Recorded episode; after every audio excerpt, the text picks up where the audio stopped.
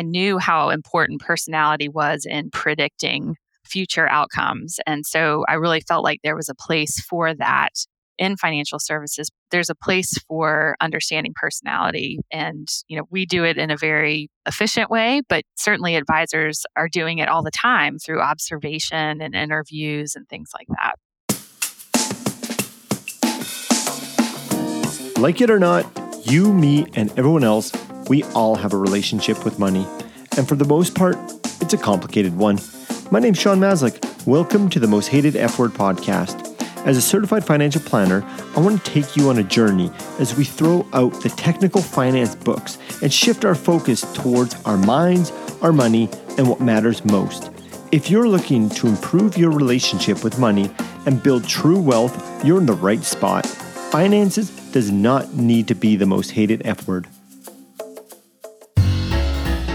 Welcome back to the Most Hated F-Word podcast. I am your host, Sean Maslick. I am excited for you to hear this wonderful conversation with Dr. Sarah Stanley Fallaw. She's the author of The Next Millionaire Next Door and founder of DataPoints, which is a behavioral assessment advisory company.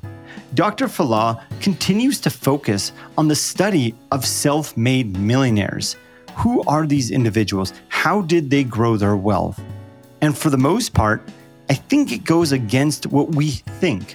For many of us, we think that generational wealth is the ticket to creating more wealth in our millionaires. We feel like these are the millionaires, the ones who have been handed this money.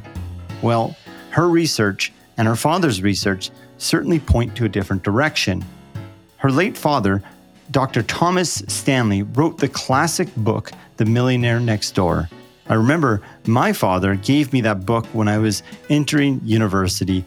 That book continues to impact my way of thinking in my own money story. During this conversation, we talk about many valuable insights, such as who are the actual wealthy people, these millionaires? Are they self-made, or were they individuals who just had that money handed to them? Let me give a little hint. It's probably the self-made ones, but we dive into what mindsets do these individuals bring. In fact, we talk about what are the 7 traits of millionaires. How does your personality impact wealth? We talk about client money mindsets. How does our money mindsets impact the way we accumulate wealth? And so many other wonderful things in this conversation. I am certain you will enjoy this conversation. Before we get into the episode, I have a favor to ask. If you've been enjoying the show and would like to support it, you can do it in 2 ways. Number 1, you can go over to Apple Podcasts or wherever you listen to your podcast and hit that subscribe button. You can also leave a review while you're there. The second way, if you know someone who may enjoy this conversation, please share this episode with them. And finally, if this episode is one that you enjoy, I suggest maybe going way back to episode number 20 with Dr. Brad Klontz. Dr. Klontz has done a lot of work and continues to do a lot of work on who self-made millionaires are. So if you find this episode interesting, I am certain you will find episode number 20 with Dr. Brad Klontz interesting as well. I hope you enjoy this fascinating conversation with Dr. Sarah Stanley Fallaw.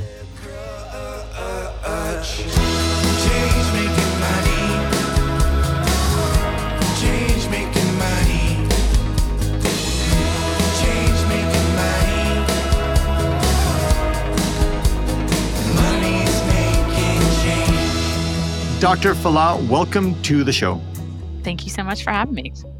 I'm excited to have you. I have been looking forward to this, and I thought we would start with an experience that you had. On this podcast, we kind of circle in and out of the human experience of money. So I thought we would start with your own experiences with money. We know that events in our lives that cause emotions, our bodies to remember them, and we starts to shape how we think, feel, and believe about certain things. In the context of money, Dr. Brad Klontz talks about these as our financial flashpoints. Let's talk about perhaps one of your financial flashpoints when you were in Las Vegas playing blackjack. Yes, and thought that I could win against the house. Well, of course. Right. So shortly after 9/11, my husband and I traveled to Las Vegas for the first time. I'd never been there. And I think it was like the night before we had won, you know, something, some amount of money, nothing significant. And so it was the day we were leaving. I said, you know what, I can do this again. So I'm going to pop down, you know, before we get ready to go, and started playing blackjack and almost couldn't stop. I won't say that, you know, I was addicted or something like that, but certainly kept thinking that I was going to win. And unfortunately, what I did was lost all the money that we won, and then some probably. And, you know, that experience taught me certainly that there's an emotional side to money. Not that I wasn't aware of that, but it certainly helped me see it from a firsthand perspective. So I'm not really proud of that moment, but it was absolutely a learning experience to have to come back and say, well, I'm not sure where that went, you know, to someone that's a little more, let's just say, composed and perhaps higher on emotional stability than I am. So that was an interesting experience. Have you been back to Vegas? No. No. New Orleans, but I did not gamble. Yep. New Orleans is a fun place. Oh, yeah. Now I'm thinking about the food, culture, the music. Sorry. Yeah. It was the Sugar Bowl for us for the University of Georgia. So we were down there for that. Mm-hmm. You know, yes. I'm Canadian. And when you said Sugar Bowl, I'm like, what is a Sugar Bowl? But football. Yeah. Okay. Yes. So I want to talk about, definitely want to get into data points and the work that you guys are doing on personality types. But first, I thought we would talk about your father. He published many, many books in our industry. We know The Millionaire Next Door was a book that really helped people change their perspective towards what millionaires are. I actually remember my dad giving me a copy of this book when I was a kid, and there's two books. One was The Wealthy Barber, which is a Canadian book, and then the Millionaire Next Door. That kind of is a, I guess, financial flashpoint for me because, yeah, just what the care that my father had in the way that I saw money. But it gets me to think about just how much our parents have an influence on our socialization when it comes to money. When you reflect back on your father, before the book, like you started getting involved, what impacts, if any at all, do you see that he had on you now that you're an adult from back, like I said, before you were getting involved in this work? Yeah, you know, he was such an, I guess, an interesting character. I guess I can use that term. And, you know, certainly had a life experience that was not like the experience that my brother and I had.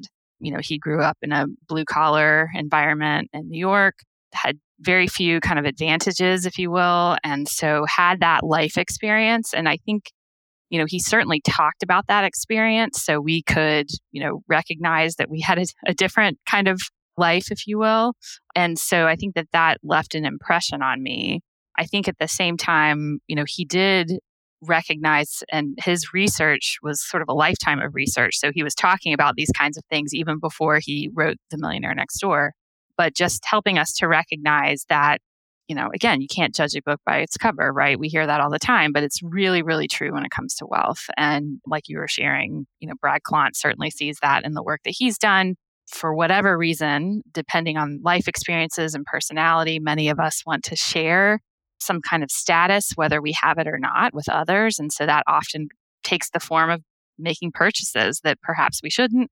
So he was very attuned to that, shared that with us. And I think that that helped me to understand kind of at this sort of high level how wealth can be displayed or how it can be faked, if you will. And so I think that that certainly had an impact on me. Mm. So then you're in college and he releases this book, The Millionaire Next Door. Right. Two parts of this question. At what point did you start to get interested in what he was doing?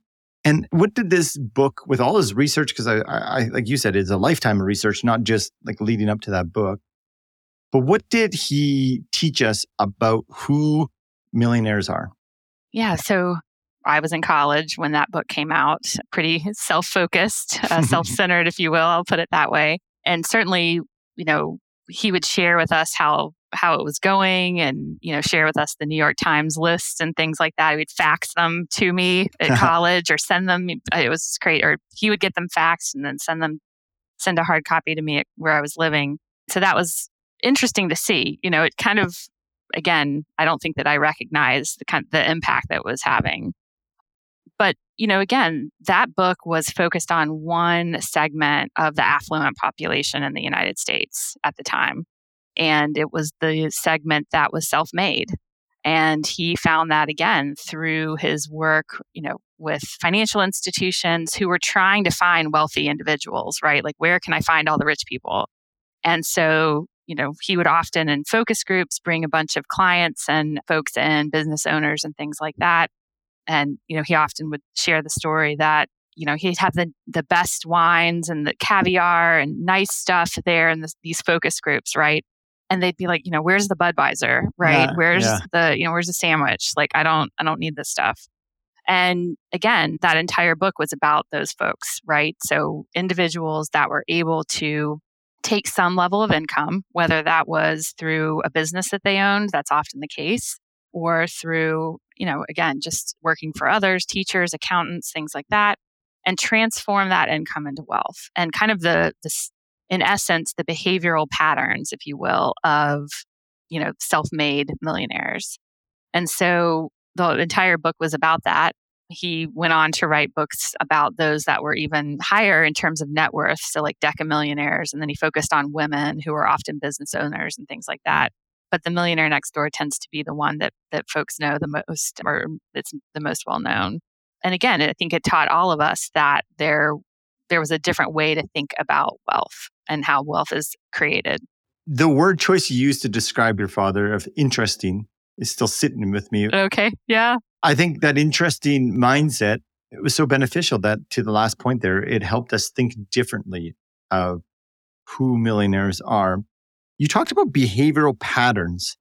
Can you speak to some maybe consistent behavioral patterns that you guys have seen, whether it's from the 96 book to the 2018, or his other books that you talk about, the Decamillionaires or the Female Entrepreneurs? Right. Yeah. So, you know, a lot of those have to do, and when we say behavioral patterns, we just mean, again, you know, it's pretty straightforward, but it's, you know, how am I making decisions about different purchases or where I live and things like that? And what do those patterns look like? And so some of them include, you know, again, things like being frugal, right? You know, being economic in the way that you're making decisions, doing a lot of research, refraining from buying cars when maybe it's not the best time. Like, you know, right now in our family, we're about to have 4 drivers in our family, and thinking about used cars, and even used cars right now are expensive here in the US, right? So patterns of behavior that demonstrate kind of a focus on ensuring that you're making the best economic decisions, right? That's that frugality piece. And then others, you know, kind of align with things like not worrying about what other people think. So there's an entire kind of concept in the book, as well as, again, we can think about this just in our own lives, related to ignoring what your neighbors are doing, driving, and wearing is kind of the way that I put it. And that becomes even harder with social media. I see that particularly with, you know, we have 3 almost teenage girls, and we can certainly see that, you know, again, having social media makes all of that much harder, even for adults, certainly not just teenagers. Yeah. So it's really a pattern of making financial decisions in light of your own goals and goals for your household versus consumer behavior of the people around you. And if you can do that for your lifetime, you know, there's a higher likelihood that you're going to be able to transform your income into wealth. So those are some of the things that kind of stick out to me. You know, it's very interesting as you list through those. I'm curious with your background in psychology, it seems to me that you're talking about things that are more cultivated within, like cultivating this agency in themselves, is because I can focus on, do I Bud Light or caviar? Do I pick a used car versus a brand new car? It seems to me that a lot of what they're focusing on is this internal self-control, or maybe locus of control is a better word. Mm-hmm. Is that something that you guys notice? Is there not so much, the stories aren't, they pick this best stock or all these external things? Right, absolutely. So one of the components or characteristics of individuals that can transform income into wealth, whether they're millionaires yet or not, tends to be their ability, or rather I should say their viewpoint that they, in essence, control their financial destiny. religious beliefs aside and all of that, if we believe we have some kind of control and ability to make financial decisions on our own and can control some of the outcomes of what we do, we'll have a higher likelihood of being financially successful. So that goes back, like you said, to locus of control and all the research that goes along with that. Those of us who have this internal view, the internal locus of control, do end up being more financially successful. And that's compared to those that view really things that happen to them as being outside of their control, right? It's other people in my family or, you know, my neighbors or my job or my career. And I will say this because we hear this from financial advisors who use our assessments, that often when they're working with clients who have had early traumatic life experiences, they can view things that are simply out of their control. And so that's something I think from a financial therapy perspective that has to be overcome in order to often to achieve wealth. If you have that perspective, and certainly it's warranted, right? If you've had that kind of experience. Yeah, I mean, I think that was a good statement at the end. It's warranted at sometimes. Before we move on, would you, this is a blanket statement, and I know those are not always effective, but would you say that these self-made millionaires are more attuned to their own feelings and emotions? You know, it's hard for me to say that. If you look back at, particularly for the studies that were done prior to the 96 book, a lot of those individuals were, you know, for lack of a better term, salt of the earth, right? So they were, you know, they're junk metal dealers. They just simply kind of put themselves to work. They create a business. I wouldn't necessarily say that they're in touch with their feelings, but they are, you know, focused. And again, they're ignoring kind of what's going on around them. But I would say today that might be a little bit different. I can't say for sure that we have research demonstrating that. But I think, again, going back to the example of blackjack, had I been sort of aware of what was happening in my own kind of emotions and head, I might have been able to stop myself, right, while I was ahead to say, hey, I'm getting really kind of caught up in this. I'm making irrational decisions, but like saying that I could beat the house, right? Mm-hmm. Or, you know, that I can actually win, you know, maybe it's time to stop. So that might be kind of true as we're thinking about, again, a lot of the social pressures, for example, that are on us today. Especially the wild world of social media and the pressures it creates in itself. So 2 decades go by, you and your father decide to collaborate on the next millionaire next door.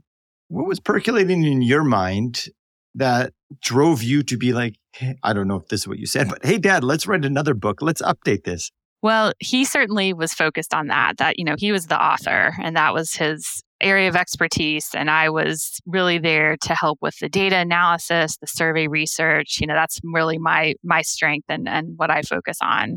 And so we began that process, but unfortunately, again, along the way, he was killed in a car wreck. And so I kind of had to take up that side, right, of things, of being the author and analyzing the data and pulling together the stories. Thankfully, he had left a lot of information and notes, and we had a lot of conversations about it. So I was able to finish it.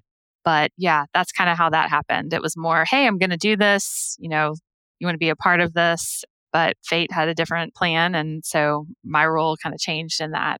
But I think, you know, what was interesting about the follow-up, and interesting from a psychologist's perspective, but maybe not from a publisher's perspective, was there's not a lot different, right? Like how many times can we say be frugal and, you know, be confident and not worry about what your neighbors think, right? But I think for anyone that's really working on building and accumulating wealth, it's a great story to hear that things haven't changed, right? I don't have to do something special. I don't have to look a certain way. I don't have to be of a certain, you know, background or whatever it might be. These things are timeless in terms of, again, the behavioral patterns that are required to accumulate wealth. I think it's fantastic that the message is the same. Right. I would be like, uh-oh, time to change things. If things did change, it would be like, well, what would have changed, right? Yeah, exactly. I can't imagine the feeling of publishing that book after everything that happened with your father. Yeah. And must have been a surreal feeling to actually hit publish. It definitely was. It was a labor of love. It was a little bittersweet too. you know Ed Combs. The first time I met Ed Combs from Financial Therapy and Healthy Love and Money, I mentioned to him that he was becoming all of a sudden my therapist at a conference booth. And we were talking about the same experience, but yeah, it was surreal. It's surreal today. I mean, I talked to financial advisors that saw him speak, for example, when he used to be, part of those experiences. And so it continues to be, something that I'm thankful for, because he certainly, led the way in this area. But yeah, it's a little surreal. Well, you're continuing on his work, so. Yeah, absolutely. In a different way. Yep. Yeah. And actually, I want to speak to that different way, but I had Ed on the podcast, and I felt like at the end, we stopped recording. I'm like, whew, I think you were just my therapist there, Ed. So exactly. Ed's got a way of being. He does. I know. He didn't realize he had so many clients. Yeah. Right. Right. So as you were approaching the research for the second book, with your way of thinking as a psychologist, how, if anything at all, I know the outcomes were relatively the same, but how, if anything at all, were you approaching the surveys different from this, a psychologist lens of more, I don't know, was there more emphasis on the human behavior? Yeah. So, traditionally, like in marketing research, for example, they're often looking at a lot of consumer behaviors and patterns of purchases and so forth. And the survey that we used for the latest book certainly had some of that. So things like, stock purchases and cars and things like that. But there was a little more emphasis on life experience, as well as things like cognitive biases. So we had an entire section on investing related mistakes and things like that. And again, my perspective and my background is in psychometrics and, with an emphasis on personality and things like that. So I was looking at it through the lens of how can we pull these sort of characteristics and survey questions, in essence, together into different categories, right? And again, frugality was one, that what I called social indifference is another, confidence, things like that. So there's a little more emphasis on the psychology side and even on the kind of career development side as well. So from these books, you're now thinking about, I guess, what you're going to do, or I guess that was before the second book that you started Data Points, but you really are interested, from what I understand, is personality types. How did that interest turn into Data Points? What's the origin of, I guess, the research to Data Points? Again, he had conducted surveys for a long, long time, and those questions that he included looked a lot like personality test questions, or what we would call biodata questions, right? They were asking about life experiences and things like that. And so I began kind of looking at all of his data and research and survey instruments and began creating items and tests, essentially like personality tests, that would help uncover someone's ability to transform income into wealth. And so that's where Data Points came from. The first test we published, we launched at XYPN Live in 2016 with our, what we call the Building Wealth Test. And it's a way to understand your patterns of behavior as they relate to 6 different areas that predict net worth, essentially. So it started with that. And the reason that I was creating a testing company in financial services was because I had worked for a testing company in the HR space in my earlier career. And so I really felt like there was a role for, in essence, a test publisher in financial services. And again, that's why we're now working with Dr. Brad Klontz. We partner with Dr. John Grable on our risk tolerance assessment. So we really try to publish a broad range of tests now, but we did start with the assessment that went along with The Millionaire Next Door. As I'm framing this question, I'm like, it's self-explanatory, but it's not. Like, why are understanding our personality types so important? Or why does it interest you so much? Right. Well, I think it interests me, again, going back to an experience like I shared with you earlier, but also because, personality can impact so many different things about our life, right? It impacts career choice and the way that we establish friendships and all those kinds of things. And so I think what I saw, again, in the industry, and I came into the industry certainly from very much the outside. I shared with you that, I'm not a financial planner, certainly not a financial expert, but came into the industry from a different perspective. And so I knew how important personality was in predicting future outcomes. And so I really felt like there was a place for that in financial services, particularly with, you know, firms that were looking for, you know, or identifying customers or future, you know, clients of theirs, as well as with advisors and working with clients, right? Especially with couples, right? So if I have couples that are really, really different in terms of their personality, you know, members of a household that are really different, how am I going to communicate with them? You know, what's the likelihood that one is going to be really sticking to a budget and the other might be challenged at it? You know, how can I reach both members? So, you know, there's a place for understanding personality, and, you know, we do it in a very efficient way, but certainly advisors are doing it all the time through observation and interviews and things like that. What I appreciate about what you're doing at Data Points is, like you said, we do it all the time. Advisors do it, couples do it, we do it on ourselves. But you bring as your, I guess, statement, I think it's a statement, a mission statement, I don't know which part of it is, but you bring the science of building, there's the science of building wealth. Mm-hmm. And I think what you're really, you guys are doing is bringing this science to how we see our personality types and so forth. On personality types, if we speak about rigid to dynamic where we're able to change, what do you see are personality types in terms of their ability to change, or are there parts that just consistently stay the same? It's a tough one because, you know, all of us want to think that we can, you know, be very, very different if we wanted to, right? Tomorrow I could wake up and be, you know, an Instagram influencer. I couldn't. But let's just pretend that I, you know, think that way. A lot of us do. But the truth is our personality is pretty stable. It does ebb and flow as we get older. If I start working with a coach or a therapist or someone that is really focused on helping me change and I'm engaged in that change, then there is an opportunity that my personality may shift.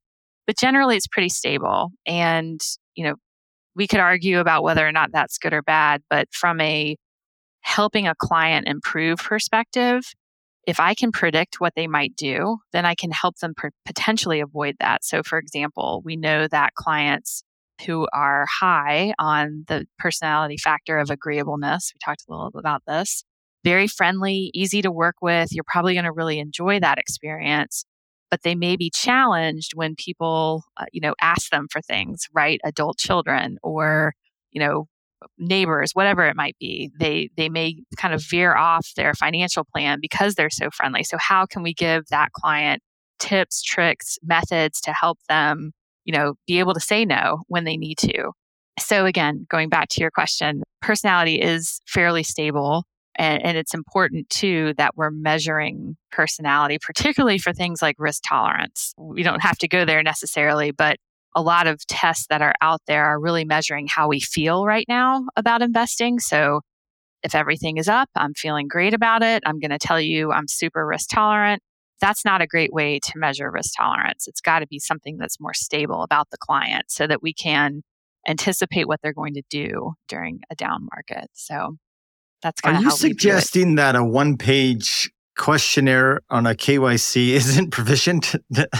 I don't know. Did I say that out loud? No, actually, I think it's great to speak to that. Like for listeners listening, and we have a variety. We don't just focus on financial planners. There's mental health practitioners. There's people who aren't even in the field, just interested in this human experience of money. Yep. But talk about that, like how we can anticipate the future, how we might react versus like right here and there. And what are some suggestions that you would give anybody on how we can better anticipate? Yeah. So, you know, again, part of test development, any kind of, you know, scientific test development is making sure that our tests are able to be, you know, related to, you know, statistically outcomes, right? So how can I use, for example, again, personality, conscientiousness is one of the best predictors of job performance that's out there. Well, volatility, composure, and investor confidence and judgment are some of the best predictors of what investors will do during a down market. So if we can show that statistically and then use those assessments with clients, we can be confident that we're actually able to anticipate what they're going to do. It's certainly not an exact science. There's a lot of error. You know, we're trying to measure things that we can't see, and that's hard, but it is important to have some demonstrated ability to relate to things that are outside of the test. So some of the research that we've done has, you know, again, looked at things like what I was sharing with you, that emotional side of investing. And, you know, that relates to things like whether or not a client will buy, hold, or sell during a down market.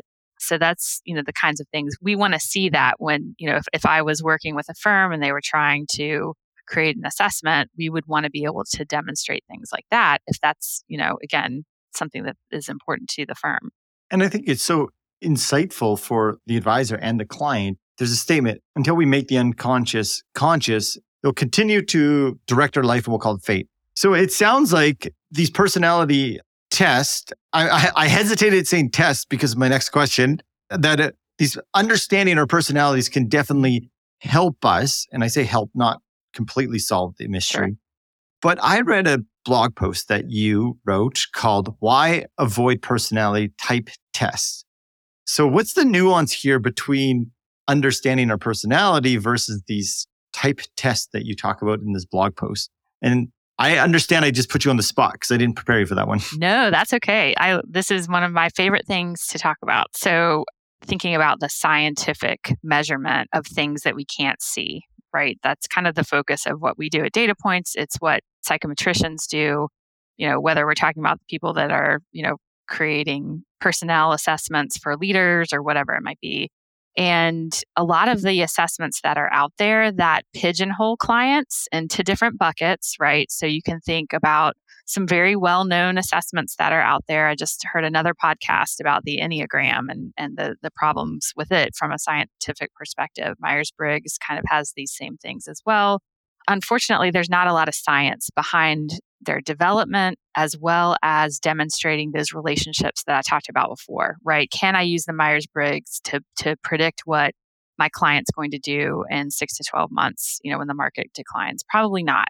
It's not created that way. There's a lot of, unfortunately, with those kinds of tests, there's a lot of similar kind of characteristics to fortune telling. So if I tell you, you know, Sean, sometimes you're very confident in what you're doing, but sometimes you question yourself. And you'd say, yeah, that sounds like me. Or, you know, sometimes you're on time and you're feeling like you can really accomplish all your goals, but sometimes you're feeling like you're just not able to get anything done. Somehow you got inside of me. How did I know you? Yeah. Right. And so tests like those and, you know, a lot of the quizzes that you'll find out there that are for fun, they do that because, you know, they apply to everybody. And so they're easy. And so we shy away from those. We don't use any of those kinds of methodologies to create our assessments. We use really, you know, standard test development processes to create the assessments that we use. And then, for example, since we publish the Klontz Money Scripts inventory, we also, you know, look at that scientific research that goes along with that, you know, type of assessment as well, in order to be confident that it's doing what it says it's doing. And unfortunately, those type indicators just often don't. And the other thing, you know, we see this too with advisors that have used it in the past. They've talked about it. The client is pigeonholed, right? So all of a sudden, I'm an INFJ. What if I want to coach that client? What if I want to help them? What's the direction? Where are we going? How am I going to move them to a different bucket? You're not sure if you should focus on the I or the N, the whatever it might be. And so I think by using an assessment that has a clear kind of measurement process and model, you're able to use those results for communication and coaching and things like that. So I could probably talk about that all day, but I would probably start boring people. I'm curious. So like say the Enneagram, I forget which one, because I've honestly don't necessarily like these personality type tests because I usually have come back as like growing up, I was super shy and I was always told my personality was introvert and I'm shy and I just believed it. And it was like a self-fulfilling prophecy. It seemed like, I know I did the Enneagram. My wife loves it, but I can't remember which one. But the difference I'm hearing between that and the Klontz Money Script is the scientific like method that you understand how it was created. I think a better example would be like the Myers-Briggs or the Enneagram versus the Big Five measure of personality. So that's a very scientific, well-researched model of personality, which says, again, the OCEAN model, maybe you've heard of that, right? So openness and conscientiousness, agreeableness. And what that means is essentially that model has been supported through different research studies, and we kind of can see patterns across different areas, right? Different academic areas, whether it's psychology or whatever it might be. And so we can be confident in that model. And so if you create a test based on a model like that, you're more confident in how, you know, you're going about the measurement of those things because you've seen all this past research. And you also are relying on the research that has demonstrated, again, relationships between conscientiousness and following a budget, for example. Whereas the other tests don't have that model. There's no support for those categories. They were kind of dreamed up. I won't go that far, but so there's not as much evidence for the model that underlies the test as well as the way that it's measured or the characteristics are measured. So that's really the kind of the difference between something like a type indicator and a test that's measuring, again, a well-researched model of personality.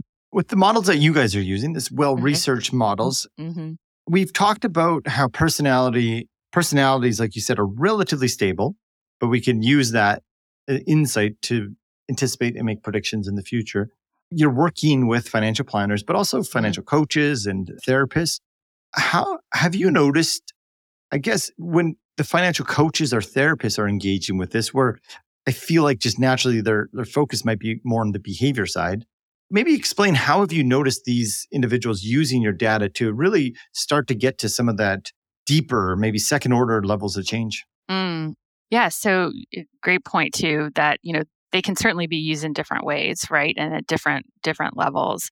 I would say those that have, of our clients that are more focused on financial coaching, are using assessments alongside, again, you know, a standard coaching process or methodologies that they have related to, you know, just feeling more confident about finances and so forth. So one of the tests that's often used in coaching is the Klontz Money Scripts inventory. So measuring things like a client's money avoidance and looking at their responses to those statements can help, you know, facilitate conversations certainly, but then also change kind of mindset. So one of our clients is Maggie Klockengay. Make a Money Mindshift is her company, and she uses the Klontz Money Scripts inventory to facilitate change using kind of this ladder exercise that really helps the client move from, you know, one belief that might be holding them back from achieving their goals and kind of gradually shifting that belief. So if the belief is, I would be a nervous wreck if I didn't have money saved, you know, for an emergency, that's not necessarily a bad thing, but maybe we could shift that to be something like, I feel better when I have money saved for an emergency, right? And so it kind of shifts the way we're viewing money and the client's belief.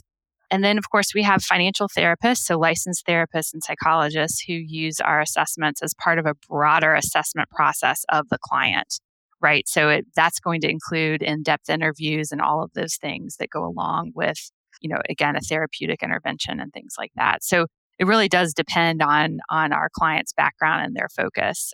I would say the majority of our clients tend to be financial planners, so they're maybe not going that far in depth, but certainly we have, like you said, coaches and therapists that use our assessments as well. With having that, like, clients in all the, like, the realms, like we just talked about, financial planner, coaching, therapy, do you ever see a future where, like, they, instead of being siloed, they're kind of collaborating and working together and using your assessments? Right. Yeah. So, you know, certainly we've seen, you know, and I think that this is becoming, you know, within the industry, we're seeing this more and more. So having, you know, a behavioral officer within your firm or an outsourced behavioral officer. I know Ashley Quam works with us. She's doing that kind of work for firms who don't maybe have that in-house. And so, you know, I think that I can see a future where, you know, larger financial planning firms will have those folks in-house as part of the work that they do. It's inevitable, I think. When it comes to clients, whether that's your advisors, coaches, or therapists, or the clients using the questionnaires, what have you learned over the years on people's money mindsets? How rigid those can be, how malleable they can be? Yeah. So again, we see, thankfully, from a psychometric perspective, we see little change in terms of, you know, retesting, right? So a lot of our advisors will administer, you know, if it's a personality test or risk tolerance assessment, maybe every year, every 2 years, something like that. So we don't see a ton of change there, and that we wouldn't expect to. We do see, and we have advisors that use our sort of nudging tool within our, alongside our assessments, where they're asking clients to rate change over time, like how they're doing, adopting new behaviors. Again, depending on the focus of the firm and the advisor, we'll see, you know, change in certain areas, but they do have to be concrete. So for example, again, going back to personality, right? So if I'm agreeable, I'm probably going to be agreeable in a couple of years, even if I work with somebody that tells me to not be that way. But if instead you're measuring something like frugality, which is a very kind of focused, we call it a competency, it's a little more concrete, right? Okay, I can understand the behaviors I need to engage in order to be frugal. That tends to be a little more successful than using a general personality test to, you know, kind of change, you know, concrete behaviors, if that makes sense. We do offer a lot of different tests, and they have different purposes, mm-hmm. and some are more effective than others. You bring up the agreeableness. I feel like it is correct. When I was browsing through your blogs, it was called the last thing you need when building wealth, and it's being agreeable. I was curious. Yeah. I mean, headlines are always headlines, but why was it agreeableness? And I've got a follow-up question, but first I want to hear why you chose being agreeableness is the last thing you need. Yeah, so maybe that was that was marketing? I don't know, maybe that was marketing. Maybe. Yeah, it might be some marketing, right, yeah. Right. Because of the way it can impact your ability to stay on your own track. That's why we focused on that particular component. And because it sounds like it's great to be agreeable. And I think that, again, if you think about the clients of advisors, they want folks that are friendly and that they enjoy talking to and that they enjoy working with. And it's a lot easier to have a client nodding their head and saying yes and agreeing to everything. But, you know, the flip side is that can lead to negative financial decisions. Mm-hmm. Maybe I don't understand what my advisor said, but I just wanted to kind of say yes, and I wanted him to like me, and, you know, those kinds of things. You know, my adult children come and ask for a loan or a gift or something like that. They can't cover their car payment, whatever it might be. This is like the 10th month that they've asked for this. I'm still saying yes. But meanwhile, that's taking me away from my financial goals. And so, again, all personality characteristics have kind of a positive and a negative aspect to them, no matter where you are. And so that's why we focused on that one. And again, maybe the title was a little bit of marketing, but that's okay. Yeah. It got me to read it. And what got me thinking is that, like, yeah, being agreeable, like you said, as an advisor, hey, that seems so wonderful. But underneath, I was just curious if, like, if we're highly agreeable, could there be, and this is just me thinking aloud, not as much satisfaction because we might be agreeing to things that are actually counter to what we truly want, but we're so agreeable. We're just like, sure. Like your car example, like maybe you want to teach children that they should be more independent and reliant, but I'm agreeing and giving the money. Right. Great point. So, you know, there's kind of an aspect of self-esteem or self-confidence as well. It's kind of wrapped up in there. So if that high agreeableness is coupled with a lack of confidence and maybe a lack of extroversion, so that often has some of this assertiveness tied into it, you know, you could see a world where even though I left your office and I agreed to everything, I'm kind of feeling down because I didn't really get what I wanted or didn't ask for what I wanted because I was so focused on making sure that you liked me during that meeting. And so, yeah, I absolutely agree with that. And it's another, you know, perhaps reason to, you know, during while you're bringing people on or clients on board, to make sure that you're measuring things like confidence and, you know, you're asking if they understand things and that kind of thing as well. Yeah, it sounds like, I mean, on this ocean model, it sounds like we're treading water on people-pleasing tendencies there. Right. As you continue on the legacy that you and your father created with data points and your deep interest in personality types, what excites you with the work you're doing, whether it's outside of data points, within data points? Yeah, I think, you know, kind of where we're heading with data points. And I said data points. I mirrored you, even though I usually say data points. Maybe I'm being agreeable. Is this a Canadian way to say it? I don't know. Maybe I have no idea. Like trying to be more Canadian. I don't know. So what I think that I'm certainly excited about and where we've wanted to head with DataPoints for a long time is really trying to look across clients and firms and look at sort of this aggregate high level, you know, data set that we have, right? And start looking at trends that can help all advisors and all clients. So again, today we present back information to the advisor and the client. And they, you know, get reports and they can learn about themselves. But I think there's a lot of value at that higher level as well. And, you know, we are working with a few universities and things like that on some research, but I'm just really excited to be able to do some of the things that you can only do when you have, you know, lots of data around these things. And, you know, again, we work with Brad Klontz. He's got, you know, tens of thousands of folks that have taken the Money Scripts inventory now. And so it's great to see some trends across that as well. So those are the kinds of things that that interest me the most, certainly. And I think at a firm level, even a smaller RIA or something like that should be very beneficial to be able to see those kinds of trends. I just appreciate the focus on data. There I said on your focus on using like evidence and research to come up with these tools so that advisors, coaches, therapists, clients are not being steered in directions that might be wandering. Mm-hmm. Exactly. Yep. Yeah. So my final question that I have asked everybody is: let's imagine that you are now at end of life, and whatever age that is, it is. This is an adaptation of a Brad Klontz question, by the way. You're sitting on a front porch and you're looking out at a view that brings you complete peace, ease, and contentment. And you decide to bring out a notebook and write a letter to your children's children on what you learned to have a happy, healthy relationship with money. What would be a theme to that letter?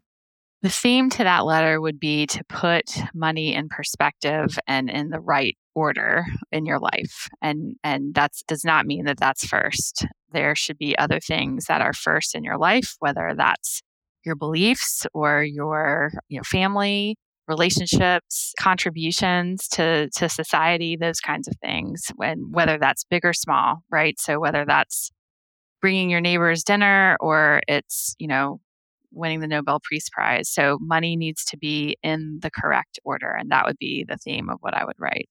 Money in the correct order. Well, thank you for that. Yeah, absolutely. And thank you for taking the time. Thanks for all the wonderful work you're doing. For listeners who are interested in your books, your work, where would you point them towards? Yeah, so definitely datapoints.com. You can go there and learn about what we do. You can take a test. So we have a personality test on our website. It's datapoints.com/personality. So it's a big 5 measure. And, you can get a report and learn a little bit more about yourself or, connect with me on LinkedIn. That would be great. Well, thank you so much for spending the time. I really appreciate it. Thank you for tuning in this week. If you are still listening, that means you might have enjoyed this episode. If that's the case, you can support the show in 2 ways. The first is head over to your podcast player of choice and subscribe to the show. The second, share this episode with a friend, family, or colleague, someone who you think might enjoy it. Until next week, have yourself a great one. I'm on a mountain without a top. My wealth is measured in how I spend my time. But now I write freedom story with every breath inhaled. Money is not the boat of life, it's just the wind.